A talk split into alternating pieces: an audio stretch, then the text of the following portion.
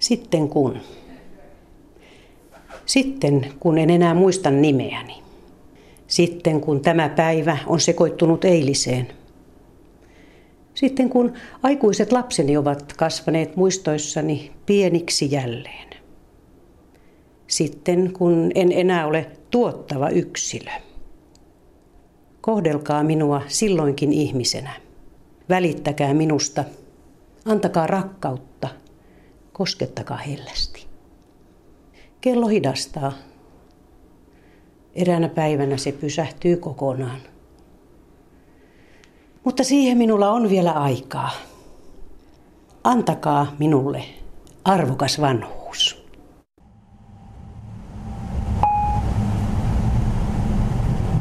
Hyvät matkustajat, saavumme Turun päärautatieasemalle.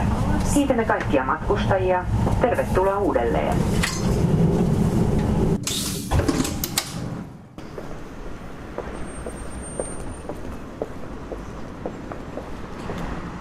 Humaliston katu. Täältä pitäisi löytyä hoitokoti Otso.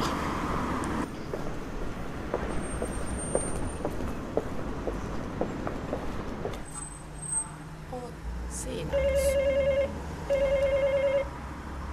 Turun Otso. Hello, tervetuloa. Päivää. Hyvää päivää. Mä olen sairaanhoitaja Tuija. Niina, hei. Hei. Ja tässä on meidän Otson asukkaat odottaa ruokahetken alkamista. Päivää, päivää. Mistäs löytyy? Johtajat on täällä käytävän päässä. Selvä.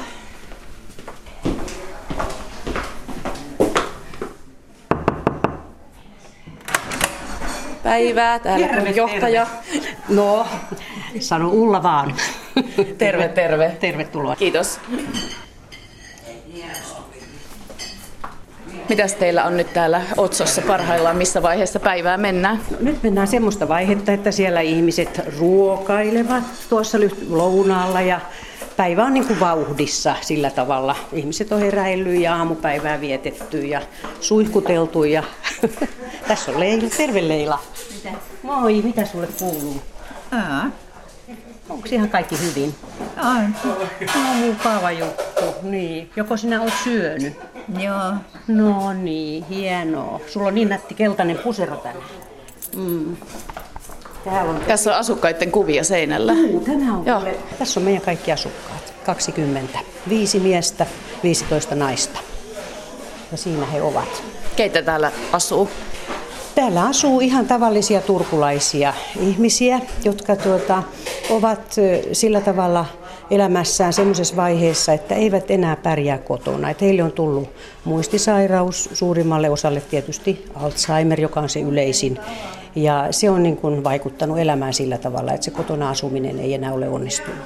Ja me halutaan tarjota semmoinen oikein hyvä koti sitten tässä vaiheessa heidän elämäänsä. Saanko mä esitellä sulle yhden ihmisen? Päivä. Päivää. Mä olen Niina. Mitä sä Hilma voisit tästä kertoa tästä otsostolle Niinalle? Tää on hullu huone. Semmoinen kertoo. No niin, sieltähän se tuli. Niin. Meillä on semmoinen ko- kovin kiva kodin henki täällä. Että mä uskon, että me kaikki viihdymme omalla tahallamme. Sinä, Ulla Korpela, olet tämän Otso-hoitokodin johtaja. Miten päädyit tänne Otsoon? No, tämä on nyt mulla aika uusi juttu, eli tuossa 2012 lokakuun alusta olen ollut tässä ja olen ostanut tämän yrityksen perustajalta Anne Arojoelta, joka sen noin reilu 15 vuotta sitten on perustanut. Ja tämä on nyt muuttanut näihin tiloihin tähän maalaisten taloon, Lounais-Suomen maalaisten taloon Turun keskustaan vuonna 2005 ja sitä ennen toimi tuossa yliopiston kadulla.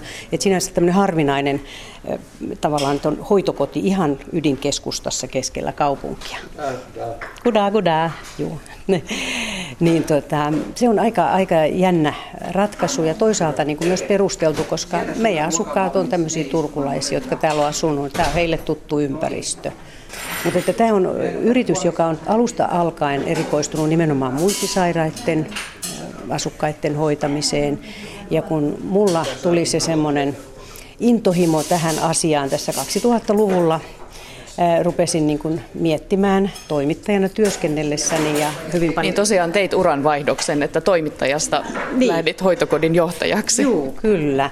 Niin mä olin tehnyt sellaista työtä, että olin paljon liikkunut ympäri Suomea erilaisissa paikoissa, missä kohtasin vanhuksia ja heidän hoitajiaan ja, ja tuota, tein niistä ohjelmia, sitten radio-tv-ohjelmia.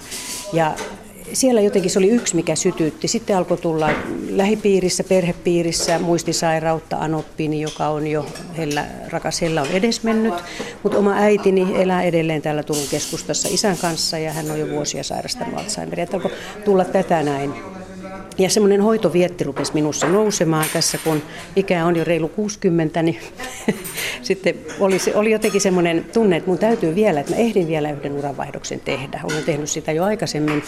Ja jotenkin niin se ihmisten auttaminen, ihmisten hoitaminen, se oli niin kuin se juttu. Se, että, että muistisairas ihminen on tosiaan se arvokas ihminen, hänessä on se koko ihana eletty elämä siellä. Heidän maailmansa on mielenkiintoinen, erilainen kuin meidän. Ja koen aina semmoiseksi haasteeksi elää mukana, päästä mukaan siihen muistisairaan ihmiseen semmoiseen monitasoiseen ja aukolliseen maailmaan. Pidän sitä enemmän niin kuin meidän haasteena kuin heidän ongelmana. Ja, ja jotenkin tämä kaikki vaan alkoi vetää niin paljon puoleensa, että tein sellaisen ratkaisun, että jotenkin nyt on päästävä tähän hoitoalalle, kun ei tämä hoitokodin perustaminen heti onnistunut sillä se ei ollut niin yksinkertaista. Totesin, että vietyäni alustavia suunnitelmia aika pitkällekin täällä Turussa, totesin, että ei, että tässä ei nyt ole järkeä lähteä pienenä uutena yrittäjänä rakentaa kallista hoitokotia. Ja, ja kun ei ollut sopimuksen häivääkään minkään kaupungin ja kunnan kanssa, että nyt tämä ei laskelmat näyttää, että tässä ei ole niin kuin nyt järkeä. Niin hetken mietittyä, niin sitten ajattelin, että en palaa ihan siihen samaan, eli tähän toimittajan ja viestintäkouluttajan työhön, jota olin tehnyt, vaan sitten menin lähihoitajakouluun.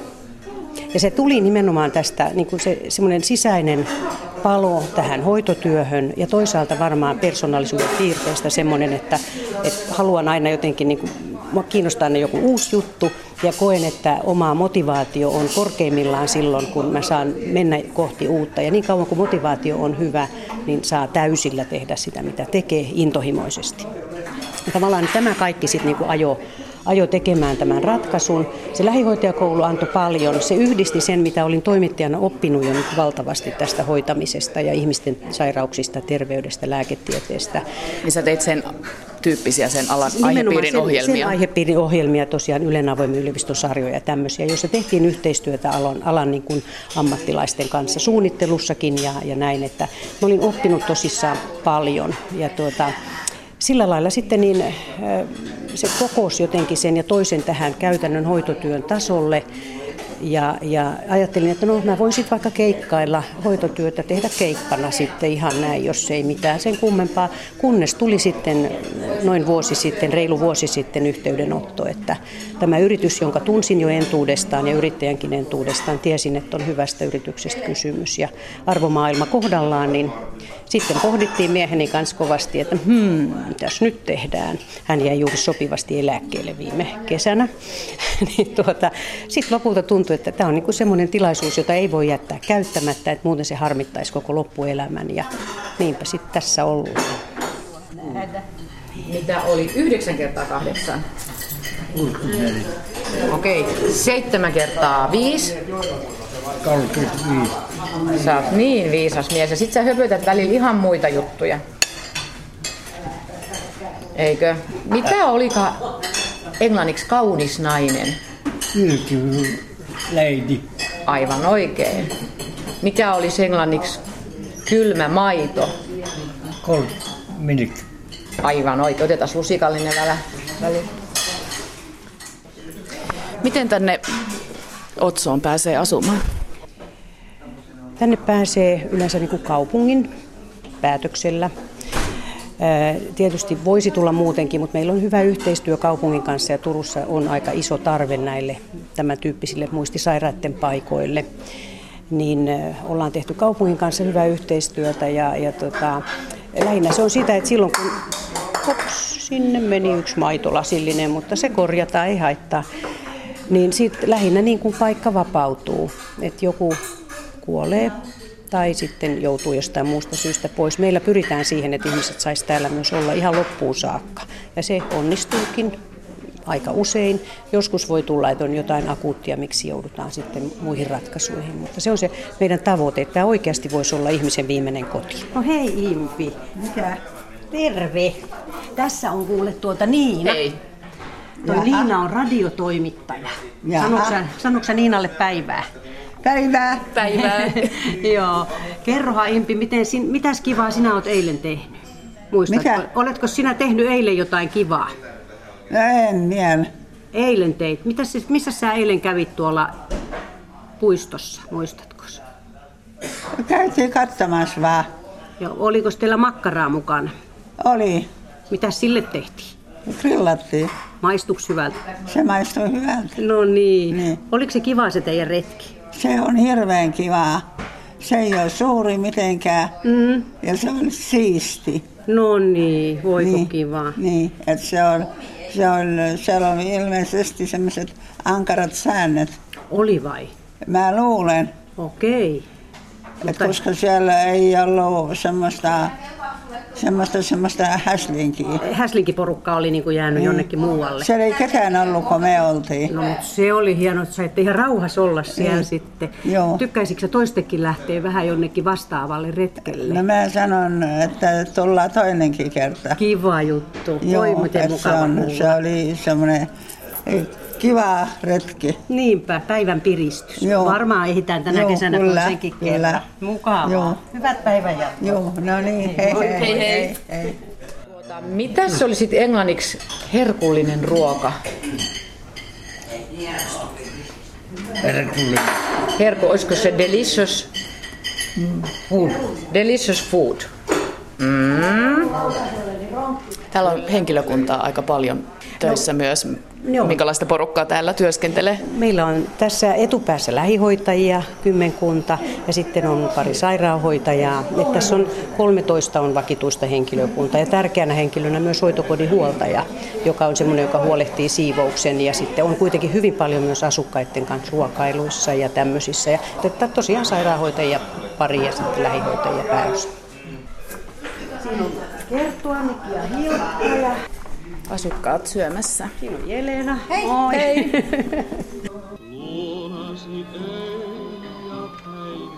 Moikka!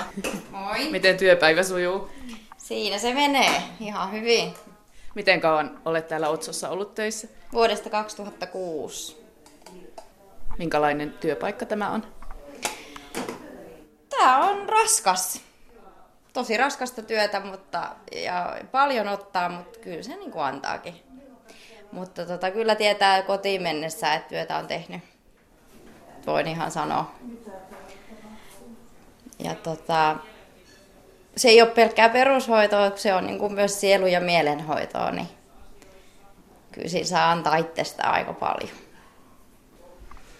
Mä kuulin, kun sä sanoit, että on raskasta niin kuin on, mutta silti säkin jaksat ideoida uutta. Niin, välillä. Niin. En aina. Joo, mutta et välillä. Ja musta se on tosi hienoa, että, että on semmoinen niin motivaatio. Että se, onkohan se niin, että sitä on tullut hoitoalalle, niin sitten niin kuin, se on se sy, sydän mukana. Niin. Moi Riku. Rikuhan sun nimi oli. Joo. Sä oot täällä harjoittelemassa. Joo, Minkälaista on, miten on sujunut? erittäin mielenkiintoista. Tää on ihan uutta mulle. Sä opiskelet hoitoalalle. Joo, lähihoitajaksi. Joo. Ehkä sitten jatkossa vielä ensihoitoon, mutta Miten päätit tänne Otsoon tulla harjoitteluun? tää on hyvin lähellä. Mutta se oli ihan onni onnettomuudessa. että Tää tuntuu kyllä tosi hyvältä paikalta. Mikä tässä on sulle mielenkiintoisinta tai mikä on tuntunut sellaiselta tärkeältä tässä, mitä sä oot nyt tehnyt täällä? Se, että saa tehdä ihmisten kanssa sellaista työtä, jolla on merkitystä. Jolla on oikeasti väliä. Sä oot ollut vähän pidempään. Miten kauan? No melkein neljä vuotta talossa, kyllä. Mä oon ihan iran, iranilainen, mutta hoitoalasta kyllä mä tykkään ja ihmisarvo on se periaate, mitä sen mukaan aloitetaan joka päivä työtä. Niin, Mohamed on, on lähihoitajaksi opiskellut ja, Kyllä. ja tosiaan sitä kautta sitten, anteeksi jo, Lyli haluaa lähteä liikkeelle. Väistää A- vähän. autet- Autetaan vähän sinua. Joo. Mennäänkö? Pysty, pysy, tuleeko jalat mukaan? Joo, no niin, me mennään tästä näin. Moi. Oletko sinä myös harjoittelijoita vai? Sä oot niinku ollut jo vähän pitempään. niin, mä oon vähän pidempi sijainen, pidempiaikainen Mm. sijainen ehkä Joo. Työkokemusta vähän hakemassa tässä alalle hakeutumassa myöhemmin. Minkä takia olet kiinnostunut lähihoitajan ammatista? Mm, no tossa on vähän kaiken näköistä tullut kokeiltua aikaisemmin eri kouluja, eri töitä, niin sitten se on semmoinen ala, mikä on jäänyt mieleen, mitä on jonkun verran opiskellut aikaisemmin, niin sen kautta sitten ehkä lähinnä. Onko sä kenties huomannut, että sä sovit alalle? Mm, no sekin on tullut ehkä tässä silmiin. Niin. Minkälainen ihminen sopii alalle? Mm, no tota, rauhallinen ja semmoinen, että tää täytyy aika pitkä pinna olla välillä. että Toimii rauhallisesti ja olla tota, niin, tulee erilaisten ihmisten kanssa toimeen. Ja, ja tota, niin, luovuut saa käyttää aina aika paljon, sen on ainakin huomannut tässä. Näin.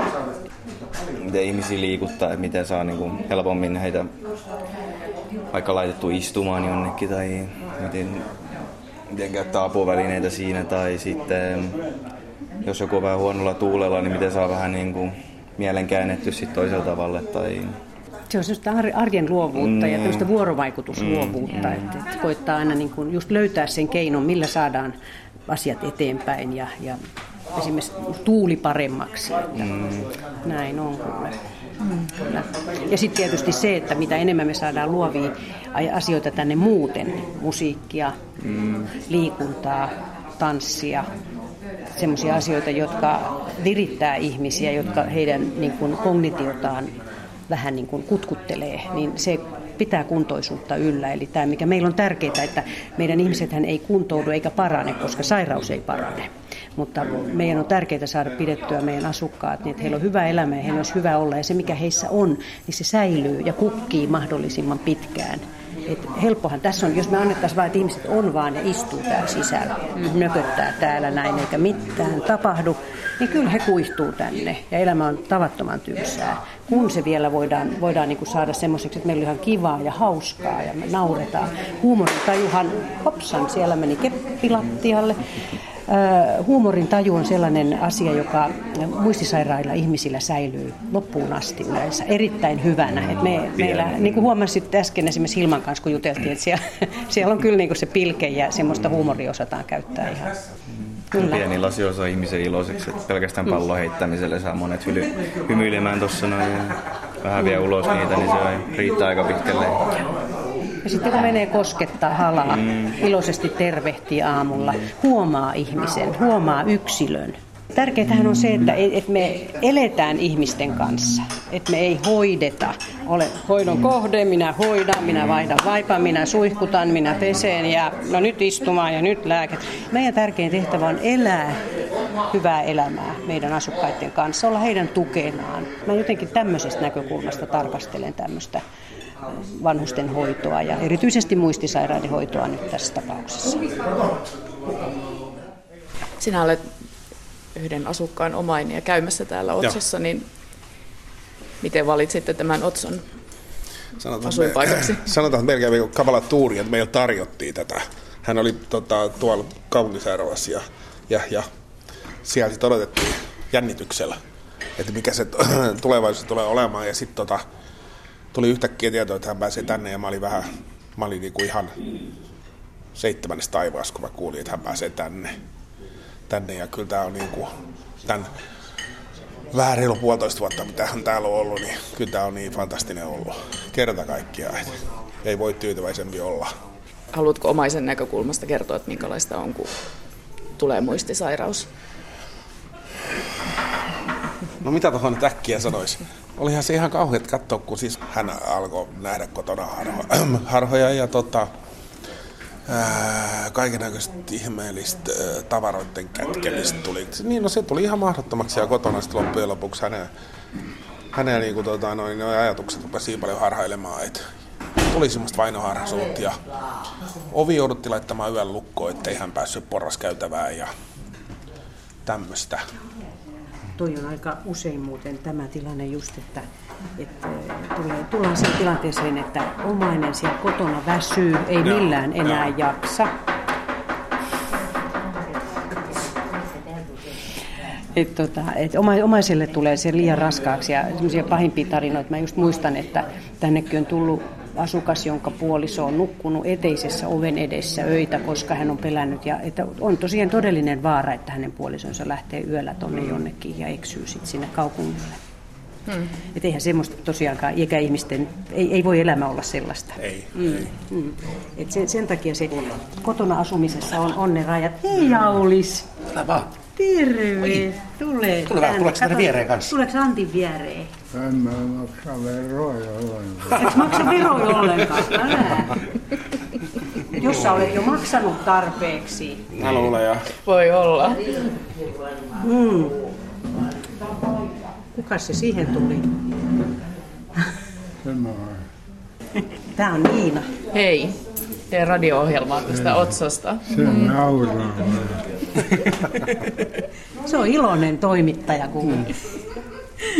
Naurut vai? No. Mm, nauru pidentää ikää, eikö sitä sillä lailla sanotaan? No. Mm.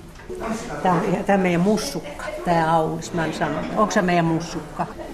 Komia kaveria kolme töissä ollut ja kolme. Komea kaveria töissä on ollut. Ja mennä tori. Niin, erikoishammasteknikkona on tehnyt työtä muita. Mm. Erikoinen ammatti. Kiva. Lähdetäänkö me nyt sitten? Niin. Joo. Lähtee, jos me maltamme. Hei hei. Hei Marjatta, heippa. Minä istun siinä. Moi. Hei hei.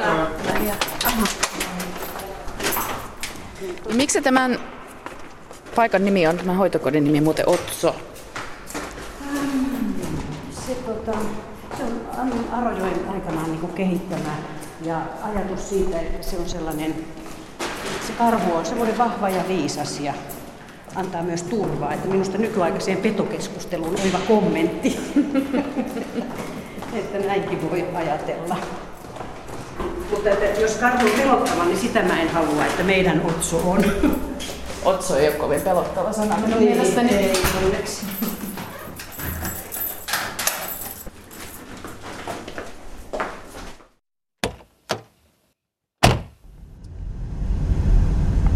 Äh, Nyt ajetaan tässä Turun keskustasta. Minne, minnekäs päin me ajetaan? No itse asiassa niin kuin, vähän niin kuin Raision suuntaan, Satakunnan tietä mennään. Aninkaisten kuulun sillan yli just ohitettiin tuossa tuo rautatiesilta. Ja mennään tästä vähän matkaa eteenpäin tuonne kohti Rieskalähteen koulua, missä, minkä vieressä mun kotini sijaitsee. Ja se on tärkeä paikka, siellä ollaan asuttu nyt 23 vuotta.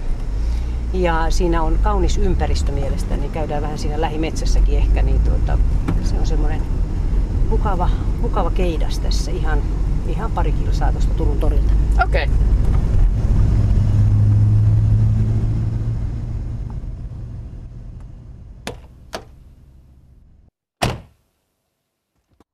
Nyt ollaan Ulla Korpelan kanssa siirrytty ulos Turkuun ja tultu tänne sinun kotisi lähellä olevaan pieneen metsikköön. Miksi halusit tuoda meidät tänne juuri?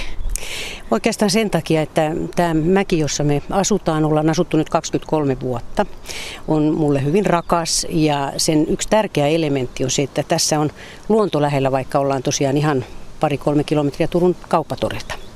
Ja tänne kun tulee, niin semmoinen piirre, kun ajan kotipihaan, mä aina näen pilvet ja taivaan ja tuntuu, että ne on ihan tuossa käden ulottuvilla. Ja näkyy tähdet, kun tulee talvella. Hengähdyspaikka kaiken kiireen keskellä. Mä oon joskus tullut tänne ihan vaan, että nyt täytyy rauhoittua hetkeksi ja että pitää vähän päästä metsään. Mulla on semmoinen metsän tarve muutenkin ja tämmöinen luonnon tarve, että haluan päästä metsäluontoon aika ajoin. Sitten se on niin kuin ihan pakko. ja tuota, sieltä tuntuu, että saa sitä semmoista voimaa ja rauhaa ja aistit avautuu ja kaikki tämä tämmöinen. Hmm. Sä olet asettunut jo hyvän aikaa sitten tänne Turkuun asumaan, mutta olet elämässäsi kiertänyt ja asunut ihan vaikka missä Suomessa. Me lähdettiin liikkeelle tai lähdin liikkeelle Helsingistä, jossa mä synnyin ja sitten parivuotiaana lähdin Satakuntaan Keikyälle. sieltä, ja tämä on siis isäni työn vaihdosten myötä. Sieltä sitten joskus kansakoululaisena Pietarsaareen, sieltä keskikoulun viidennellä Vaasaan. Ja Vaasassa sitten tapahtui tietysti isompia elämänmuutoksia, koska sieltä sitten pääsin lukiosta, kirjoitin ylioppilaaksi, opiskelin Vaasan kauppakorkeassa ja kohtasi sitten puolisoni siellä. Ja sieltä sit... Miksi sä lähdit kauppakorkeaan opiskelemaan? Sen takia, kun ei siellä nyt ollut muita korkeakouluja siihen aikaan. Se oli vähän semmoinen, että tämä on ihan kätevä. Mulla oli ajatus ja haave ehkä teatrialasta. Mä olin harrastanut näyttelemistä sitten elämässäni paljonkin. Mutta sitten elämäntilanne oli semmoinen, että olin saanut tyttären nuorena, 19-vuotiaana Lotan. Ja, ja tota, jotenkin se oli niin kuin kätevä ratkaisu kaikin puolisesti siinä tilanteessa sitten, että mä jäin sinne Vaasaan. Ja oikeastaan niitä kohtalon onnekkaita sattumuksia, koska tapasin sitten siellä tosiaan opiskellessa puolisoni Riston, jonka kanssa meillä nyt tulee just syksyllä syyskuun eka päivä, koulun aloituspäivänä 40 vuotta täyteen. Oho. että sillä tavalla taas hänen työnsä pankkialalla on niin kuin säätänyt sitä, että me ollaan niin paljon muutettu. Että kun me aloitettiin tosiaan Vaasasta, meninkin takaisin Helsinkiin. Sitten tuli Turku, sen jälkeen mentiin tuonne Mikkeliin, Jyväskylään, Imatralle, Kuopioon ja sitten takaisin Turkuun. Mä jossain vaiheessa sitten innostuin, että mä haluan lähteä opiskelemaan, että semmoinen päälle kolmekymppinen olin silloin. Opiskelin puheviestintää ja sitten myöskin journalistiikkaa. Sen jälkeen olin Radio Suomessa ja muutettiin sinne Imatran seudulle, Lappeenrannan seudulle. Kuopiossa taas aikanaan niin Kuopion iänessä. Sillä oli silloin vielä tämä hieno nimi Kuopion iän. Nykyään se on ihan aika tylsästi Radio Savo. niin, tuota, oli sitten siellä töissä ja kun Turkuun muutettiin vuonna 90, niin sitten pääsin peräti siirtymään. Oli niin onnellista, että täällä oli paikka ja ja tuota, freelancerina olen sitten 94 saakka tehnyt oikein tiiviisti tuonne 2000-luvun niin kuin loppupuolelle saakka töitä television puolelle, niin TV2 akuuttiohjelmaa, joka on tosiaan tämä pitkäikäinen terveysohjelma. Sitä ja sitten tuota, tärkeä vaihe oli Ylen avoimen yliopiston TV-sarjat, joita toimittajaystäväni Lea Frolofin kanssa teimme monta lääketieteestä, minilääkiksen ja gerontologiasta, aika oireellista. Tämä hoitotyöinnostukset on paljon niitä, niitä juuria. Tehtiin tämä iän myötä-sarja ja, ja sitten lähihoitaja vanhuksen tukena semmoinenkin minisarja tehtiin. Kumpi oli ensin, että oliko ensin kiinnostus tällaiseen vanhustyöhön ja näihin terveysasioihin vai tuliko se sen ohjelman teon myötä? Mä melkein sanoisin niin, että, että se tuli sen ohjelman teon ja siitä saatujen kokemusten myötä. Että, että jos olisit kysynyt multa 90-luvun puolessa välissä, että aiotko siirtyä hoitoalalle, aiotko perustaa muistisairaiden hoitokodin tai hankkia sellaisen, niin mitä? että et tosiaan, niin kyllä mä uskon, että se on, ihmisen elämä on tämmöinen vyyhti. Koko ajan me kannetaan erilaisia juonteita mukana ja nämä kaikki yhteensä teki sen, että juuri siinä työssä saadut hienot kohtaamiset on jotenkin vaikuttanut ja nähnyt niin kuin sen elämän kirjon ja sen just tämän elämän kaaren, että miten, miten se ihminen niin kuin menee sitä polkuansa eteenpäin, tulee erilaisia piirteitä, sitä luopumista, mikä alkaa iän myötä, mutta silti elämä on. Ja elämä on hauskaa ja ihanaa. Et, et siinä on ne omat kivut, säryt ja vaikeudet, mutta että, et jotenkin se se vaan otti mukaansa kerta kaikkiaan. Mutta toivot on liikuttuja. Saa liikuttua. joo, joo. Et tota, mm. Et se, se niin kuin vei mukanansa nämä kokemukset, että se, se oli yksi hyvin tärkeä osa tätä mun kehitystä sillä tavalla, että mä sain, sain tämän potkun siihen, että, että nyt tota, tuli semmoinen, vaan semmoinen tarve ja tunne, että mä haluan nyt päästä vielä lähemmäs. Että vaikka toimittajan työ, niin kun me istutaan kalliolla tässä lähekkäin ja meillä on musta kiva tunnelma ja me katsotaan toisiamme ja hymyillään ja meillä on, meillä on kiva olla. Se on vuorovaikutusta, ihmistyötä, kouluttajan työ, kun mä oon tehnyt sitä viestintäkouluttajan työtä paljon, niin, niin sehän on kanssa ihmisen esiintymistaito. Sä koetat purkaa jännitystä ja, ja hakee ihmisestä eri puolia, mitä hän voisi vielä vahvistaa. Ja se on paljon tätä. Mutta että vielä jotenkin sitten se semmoinen hauraus tai avun tarve ja, ja semmoinen niin kuin veti puoleensa. Että se hoito, hoitoala vaan alkoi niin kuin puhutella ja sanotaanhan, että tässä kun ihminen ikääntyy, niin monesti nousee se hoiva vietti. Ja että se on niin kuin, se, että mä en ole ainutkertainen ollenkaan, että moni muukin keski-ikäinen nainen on hurahtanut hoitoalalle ihan niin kuin tästä sisäsyntyisesti siitä niin semmoisen auttamisen halun noususta, että se, se on niin kuin sieltä sisältä tuleva juttu. Ja kyllä mä siihen uskon, että, että tämmöinen niin kuin, että mikä, mikä ihmistä innostaa, mikä häntä niin kuin vetää puoleensa, mikä häntä motivoi. Että kun sitä kohti menee, niin se on hyvä. Et silloin sä toteutat, pääset toteuttamaan sellaisia asioita, mitkä on sulle nyt just tärkeitä. Sitten kun se semmoinen motivaation miekan kärki alkaa lupsottamaan, niin sitten se ei enää, sä et ehkä anna parasta tai sä et ole se ei ole enää niin kuin... Mutta loppuko sulla motivaatio siinä toimittajan työssä No sitten? sanotaan, että ei se, ihan lop, ei se loppunut. Et mun mielestä toimittajan työ on kivaa ja monipuolista ja mielenkiintoista ja ei siinäkään ole niitä samanlaisia päiviä sillä tavalla. Mutta se vaan, että oma joku sisäinen juttu siinä mun mielestä enemmänkin oli. Se semmoinen sisäinen tarve vaan nousi nyt eri tavalla esille. Että se semmoinen sisäinen motivaatio, että siinä, siinä niin kuin se veti uutta kohti. Ja, ja tota, sille tielle piti sitten vaan jotenkin mennä. Hmm. Miksi juuri vanhukset?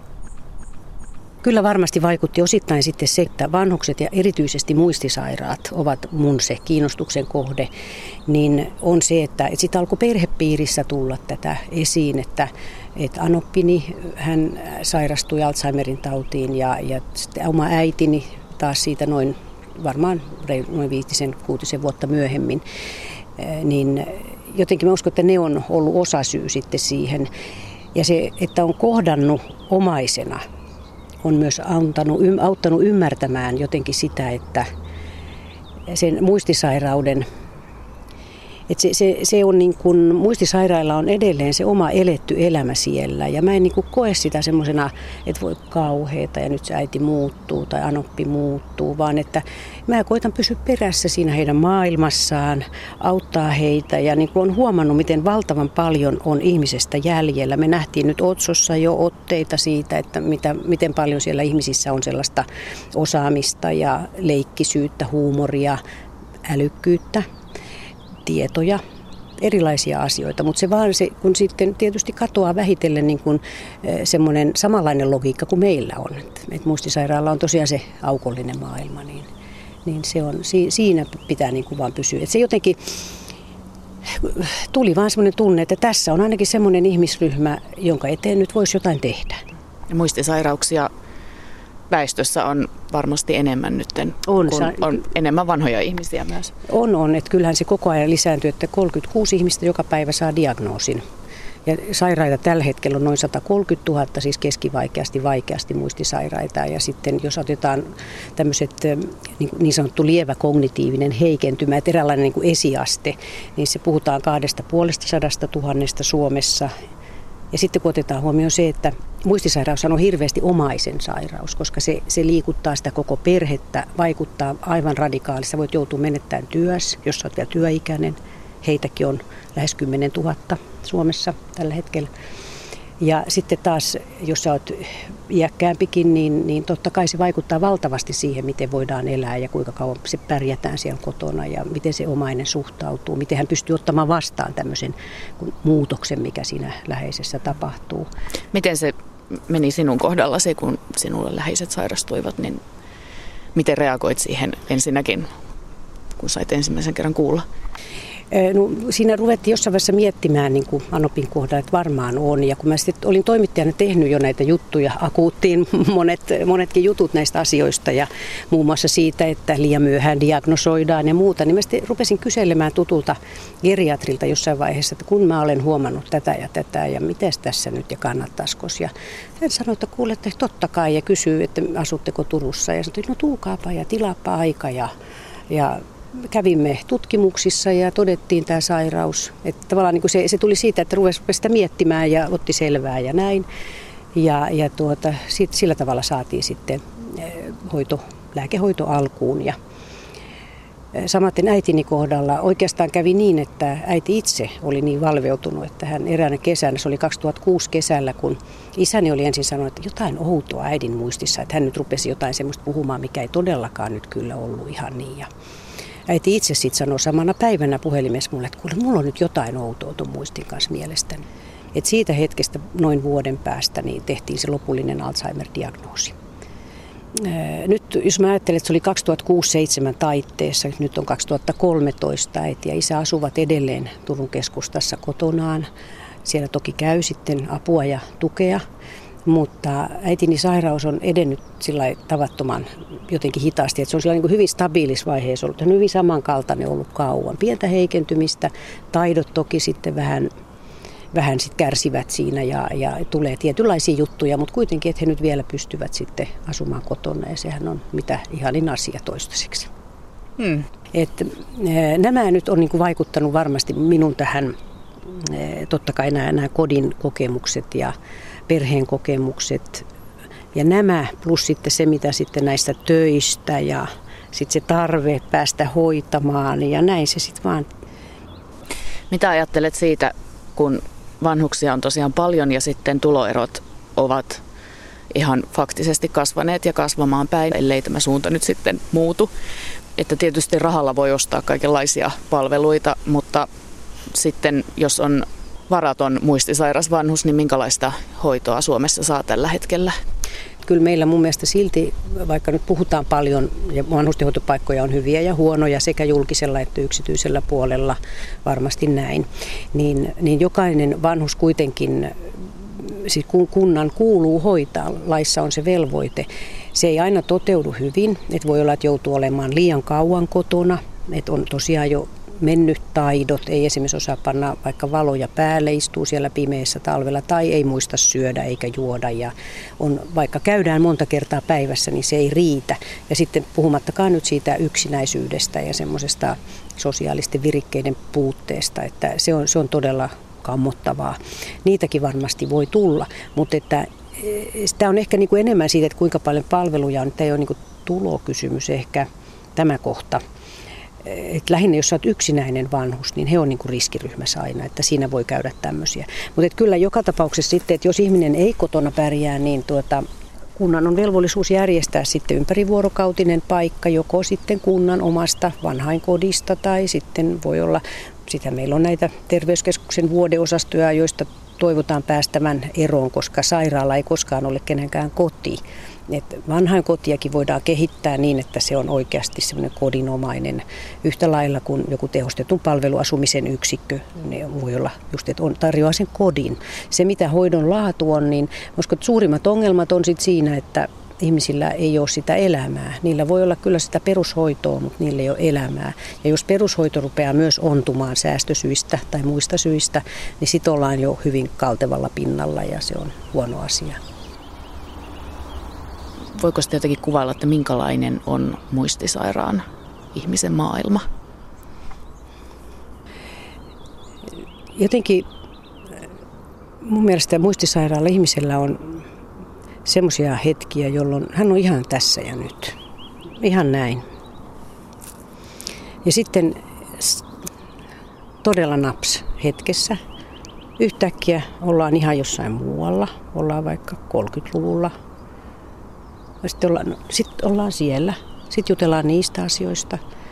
Ja sitten yhtäkkiä hän on lähdössä paraisille. Eikö sinulla ole ne avaimet? Nyt lähdetään. Pitää päästä lähtemään.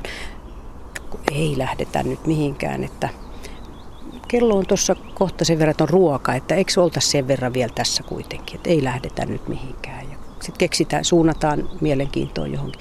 Eli se hyppää hetkessä, ajassa, paikassa toisaanne. Ja, ja, sit toisa, ja kuitenkin sieltä sit löytyy se, että yllättäen sä niin huomaat sellaisia tilanteita, että ihminen kommentoi jotain tosi fiksua ja just osaa ottaa. Se, se on tämmöinen jännä maailma, jota sä et enää itse hallitse. Me itse, tietysti me te, niin sanotut terveet kuvitellaan kauheasti hallitsevamme Mm. Mm. Mutta eh, niin kuin heillä, heillä se on sillä konkreettisesti se hallinta mennyt, että sä et välttämättä tiedä enää, että onko aamu vai ilta, onko päivä vai yö. Se saattaa huolettaa sinua. Moni asukas meillä kysyy, että hei, onko nyt päivä? Minusta on ja sanotaan, mikä on kellonaika. Se orientoituminen aikaa ja paikkaa, sä et tiedä missä sä olet välttämättä ja luulet olevasi jossain ihan muualla, missä olet. Ja sitten täytyy auttaa taas siinä jotenkin aina miettiä se, että miten se on paras tehdä, että Aiheuttaako tuommoinen väistämättä ahdistusta vai voiko niin kuin olla myös ikään kuin rauhallisin mielin oleva, mutta muistisairas? Voi.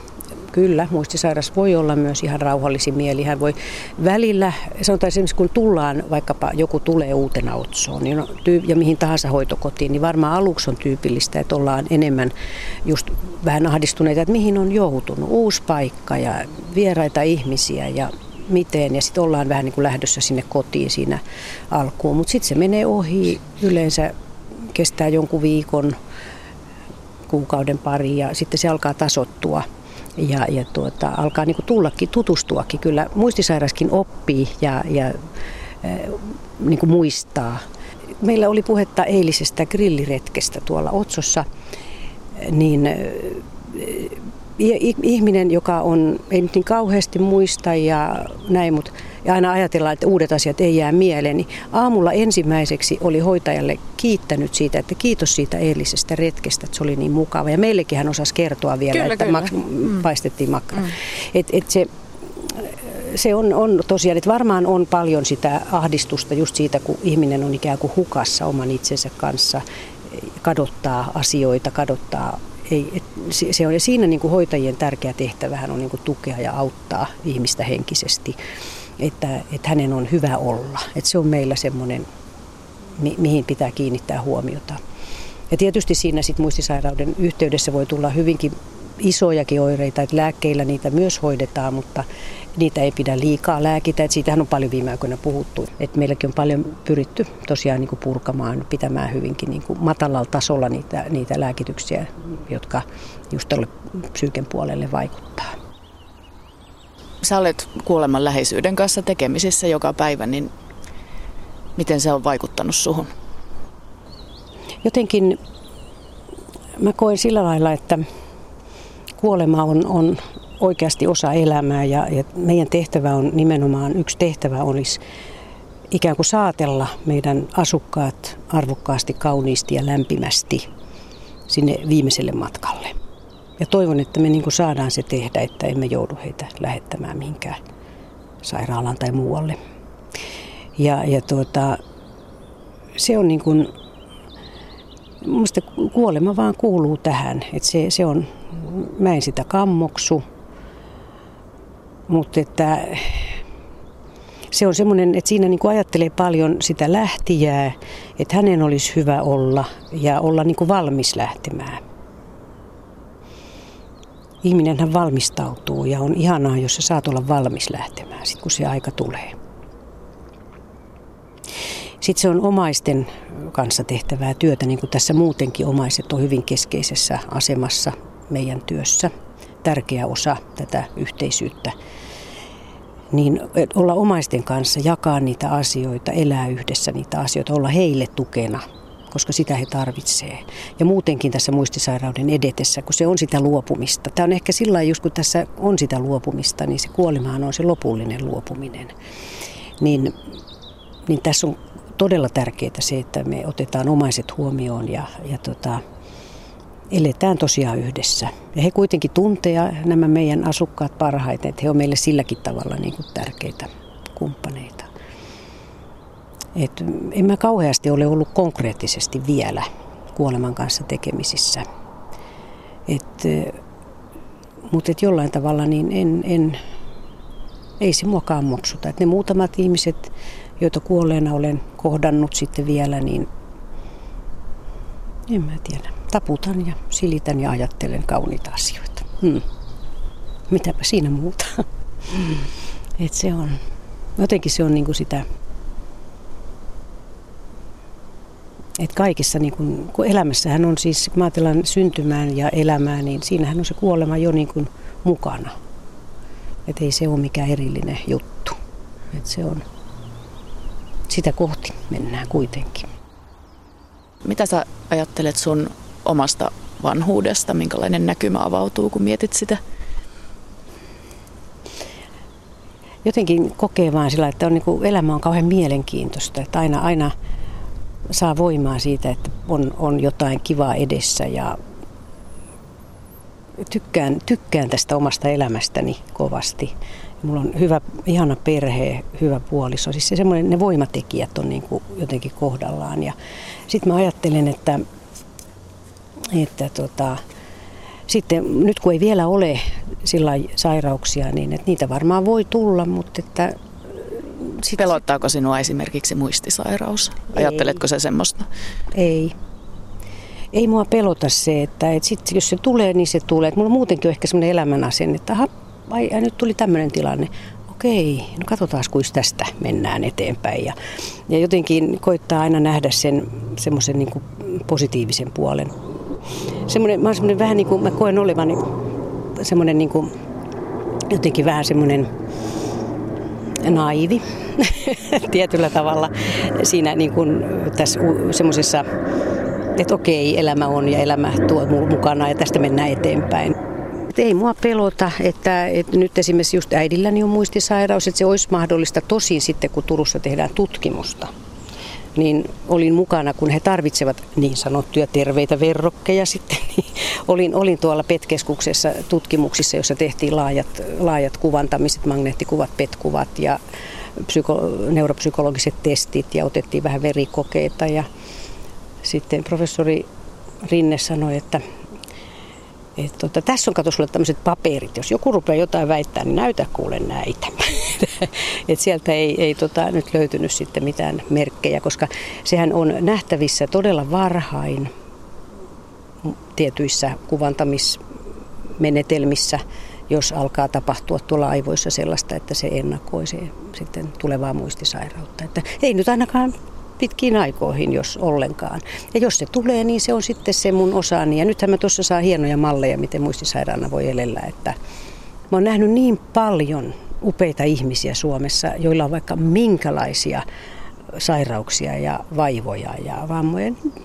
Ne saattaa olla mitä positiivisimpia ihmisiä ja, ja niin semmoisia, jotka elävät sitä elämäänsä joka tapauksessa eteenpäin. Eikä, eikä jää niin kuin siihen vaan ajattelemaan, että voi voi ikävää kun sairastuin. Et, et, tota, et täytyy aina nähdä se, että et, et kyllä ihminen on kumman semmoinen joustava ja sopeutuva. Kaikenlaisia puutteita sulle voi tulla fyysiseen, psyykkiseen, sosiaaliseen puoleen ja silti vaan sulla joku osa toimii ja sä voit löytää siitä jonkun taas uuden väylän, että et, et, et miten tässä tilanteessa voin elää elämää ja saada iloa ja tehdä jotain mielekästä.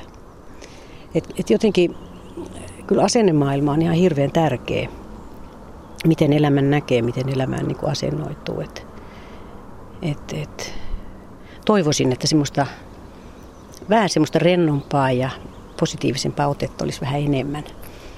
Että ei oltaisi niin ryppyotsaisia ja niin kauhean helposti sitä sellaista mursisuuta väänsi päätä. Ja. Hmm.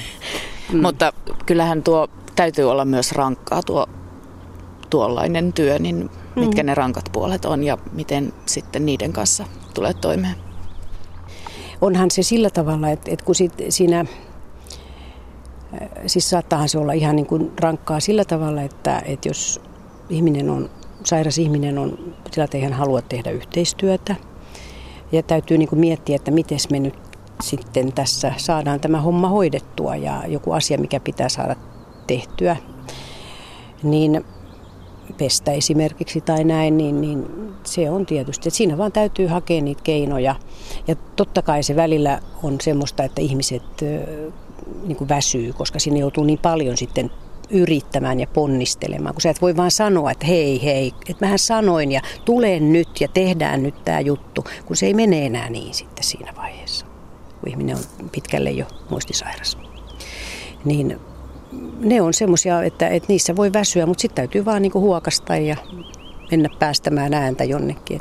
Mä esimerkiksi mä en kauheasti riitele ihmisten kanssa itse, mutta mä saatan päästää ääntä siis ja sit yksinäni äristellä ja puristella ja kiroilla ja ja esimerkiksi muistan semmoisen muistisairaan ihmisen kanssa oli aamulla kerran opiskeluaikana vähän niin kuin ikävä aamu ja häntä oli, oli huonolla tuulella ja oli tullut sitten vahinkoja, mentiin vessaan sitten pesuille ja ei millään olisi halunnut lähteä. Ja, ja tota, no sitten me päästiin sinne suostutelle ja muuta ja sitten hän istuu siinä pytynä. Sä et tiedä kuule, miten mua harmittaa. Mua kiukuttaa. Sitten mä sanoin hänelle, että haluaisitko sä huutaa? Niin se, kyllä. Sitten mä katsoin hänet silmistä, huudetaan yhdessä. Sitten me huudettiin. Kunnolla. Sitten katsottiin toisemme silmiin ja naurettiin. Me naurettiin sitä. Tekipä hyvää. Et siis, et purkaa niin kuin eri tavoin näitä tilanteita. Joo. Et kyllä se välillä totta kai tulee turhautumista ja kiukkua ja varmaan tämmöistä, mutta ne täytyy vaan selvittää. Ja meillä esimerkiksi meidän työssä on se, että me ei voida sitä tehdä meidän asukkaan kanssa. Vaan sun täytyy se tilanne jaksaa viedä loppuun asti niin kuin kunnolla ja asiallisesti ja hyvästi kuitenkin. Ja sitten sä menet muualle niin kuin sitten hoitamaan se juttu, että mä en, nyt mä en kestä enää yhtään. Et, ja se pitää olla tässä työssä se oikeus hoitajilla ja mahdollisuus, että saa myös purkaa itsensä. Et se on niin kuin kauhean tärkeä asia. Tämmöinen niin kuin ryhmätyönohjaus tai työnohjaus yleensä tai muu, muun tyyppinen tämmöinen työyhteisön purkumahdollisuus pitää olla. Ja sitten tietysti se, että, että silloin kun sulla, niin kun sulla on se hetki, niin sä sanot vaan, sulla on oikeus sanoa, että hei nyt mä, nyt mä menen ulos ja nyt mä en kestä tässä enää hetkekään. Mene, pura kokoa itsesi. Mm. Että semmoinen täytyy olla se mahdollisuus. Mm. Kun sinä olet tekemisissä elämän loppuvaiheen kanssa työssäsi, niin mikä sinulle näyttäytyy elämässä kaikkein arvokkaimpana? Tietysti se, aina se elämä itse on, on yksi sitä, että se on se, siinä se elämä. Mutta niin kuin mä sanoin, niin kuolemakin on osa elämää. Et, et elämässä se semmoinen hyväksyntä sellaisena kuin on, semmoinen jotenkin vilpittömyys, jota on lapsessa tai muistisairaassa, pyyteettömyys, semmoinen oikein puhdas, aito kohtaaminen, läsnäolo, vuorovaikutus. Ne on jotenkin semmoisia mulle hirveän tärkeitä juttuja, jotka, jotka mä koen semmoisena arvokkaina ja hyvinä. Semmoinen, että, äm, että niin, niin kuin, että toisten hyväksi toimiminen on mun mielestä tärkeää. Että me niin kuin autetaan, hyväksytään, ollaan toistemme tukena tässä elämässä ja iloisesti kohdataan ihmiset. Katsotaan, hei, mikä tämä juttu on, mikä tämä ihminen on. Ja, ja kaikista meistä löytyy niin kuin mun mielestä aina niitä semmoisia hyviä puolia, joita pitää niin kuin kannustaa. Ja ihmisen pitää saada sellaista niin kuin hyvää palautetta jotain ihmisten huomaamista, niin kuin mä huomaan, että sinä sinä olet ja sanon sulle jotain sinun arvokkuudestasi. Ja, että kun jokainen ihminen on niin kuin jollain tavalla arvokas, musta se elämä on arvokasta. Mikä sinulle on pyhää? Juuri. Arvokasta ja pyhää. Pyhääkin varmaan on ihan se semmoinen puhdas kohtaaminen ihmisten välillä. Et jotenkin ollaan ihan tässä ja nyt se voi olla se muistisairaan kanssa se hetki. Se voi olla lapsen kanssa se hetki, se voi olla totta kai aikuisten kanssa se hetki, mutta että meillä on usein kaikkia tarkoituksia ja tehtäviä ja semmoista. Mutta semmoinen, si, siinä on jotain semmoista aitoa ja jopa pyhää. Ja pyhää, mä, mä jotenkin pyhää koen myös tässä luonnossa, että se on mun mielestä semmoinen luonto tässä lähellä, luonto Lapissa, jossa me paljon käydään, että siellä, siellä tavoittaa aina jotain sellaista olevaisen ydintä. Että ehkä se on se olevaisen ydin, jota sitä hakee. Se semmoinen, että ei ole mikään kiire mihinkään, ei ole mitään nyt suoritettavaa, vaan on se olevaisen ydin, olen tässä ja nyt. Ja, ja siinä siinä hetkessä on aina jotakin pyhää. Se voi olla yksinäinen hetki luonnossa, se voi olla kohtaaminen toisen ihmisen kanssa sillä tavalla läheltä, puhtaasti ja aidosti, ilman mitään pyyteitä.